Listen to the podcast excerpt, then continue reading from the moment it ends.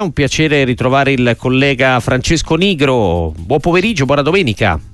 Ciao ragazzi, buon pomeriggio, ben ritrovati anche da parte mia. E allora, finalmente si parte anche con le gare a eliminazione diretta, è sempre la, la fase no? più attesa, più emozionante. Si comincia alle 18 con Angola-Namibia. Namibia, una delle sorprese forse dei gironi. Che partita ti aspetti? Beh sì, sicuramente la Namibia è una delle sorprese, delle tante sorprese che ci ha regalato questa Coppa d'Africa, anche l'Angola in un certo senso essere una sorpresa perché ha finito come prima nel suo raggruppamento e diciamo che le parole alla vigilia del tecnico Gonsalves facevano presupporre tutt'altro, lui aveva detto siamo la squadra più scarsa del gruppo E, ecco poi da lì a vincerlo con sette punti, essere una delle migliori per rendimento proprio di tutta la Coppa d'Africa nella fase gironi, un bel lavoro da parte dell'Angola, una partita che ovviamente come tutte quelle eliminazione diretta scappa un po' anche dalla, dalle dinamiche di poter capire e analizzare come, come si muoverà la partita. Sono due squadre diverse.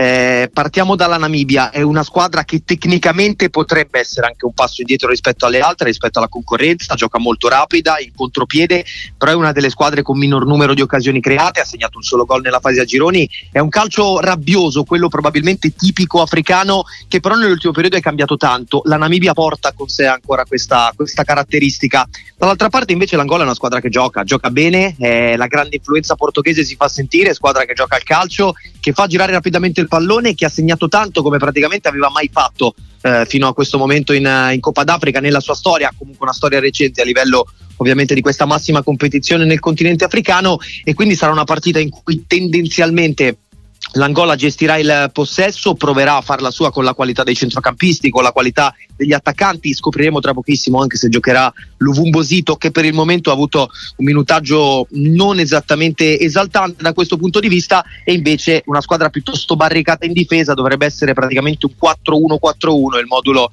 della Namibia, pronta poi a ripartire in contropiede con giocatori come Shalulile e Deonoto, che sono un po' gli eroi nazionali di questa squadra che potrebbero far male in contropiede in velocità. Tra l'altro la piccola curiosità è che questa è una partita tra due squadre, tra due paesi che confinano gli uni con gli altri, hanno un confine lungo quasi 500 km e tanta gente angolana vive in Namibia, tanta gente namibiana vive in Angola, quindi sono un po' anche fratelli nonostante una storia diversa. Eh sì, quasi un derby lo possiamo definire. Sì, esatto. E... Derby, derby, sudafricano, esattamente. E invece la sfida Francesco Nigro Sport Italia di stasera è, una, è un incrocio tra due nobili no? del calcio africano, Nigeria-Camerun, anche se hanno vissuto una prima fase decisamente diversa, visto che i cosiddetti leoni indomabili l'hanno veramente ripresa per i capelli la qualificazione.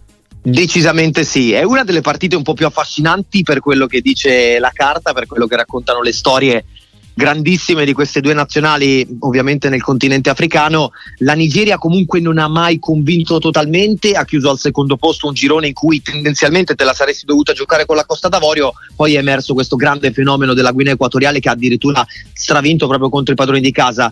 Per quanto riguarda la Nigeria è logico se si guarda soprattutto alla rosa davanti c'è una qualità invidiabile. Quel tridente tra l'altro che parla tanto anche la lingua della Serie A può far paura e può farlo anche nella partita di oggi Mm, per quanto riguarda la Nigeria, però, anche in patria c'è un po' di timore nei confronti dell'allenatore Peseiro perché è additato di essere uno che non fa giocare benissimo la squadra e con questo potenziale, questo è un po' un timore, un po' la paura da parte di tutto il popolo nigeriano. È anche vero, però, che il Camerun è una grande, è una delle nobili, probabilmente la seconda dietro l'Egitto di tutto il calcio africano però ha fatto una fatica tremenda nella fase a gironi, è passata come avete detto voi praticamente per i capelli all'ultimo con il gol di Christopher Wu in una delle partite più matte di una competizione che di partite folli ne ha avute tantissime, mancano un po' di riferimenti, mancano un po' di rifornimenti anche davanti perché non c'è il, uno dei migliori capocannonieri della nazionale camerunense come Abubakar perché non ha preso parte alla spedizione Choupo-Moting per altri motivi L'impressione però è che poi quando si arrivi in un determinato palcoscenico, quando si arriva e si supera la fase a gironi, si arriva agli ottavi di finale, certe nazionali che presentano uno status come per esempio il Camerun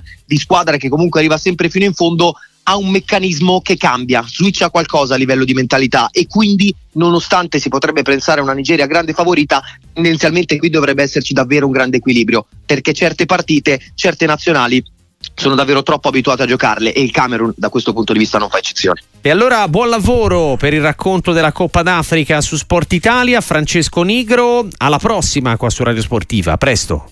Grazie a voi, buon lavoro altrettanto.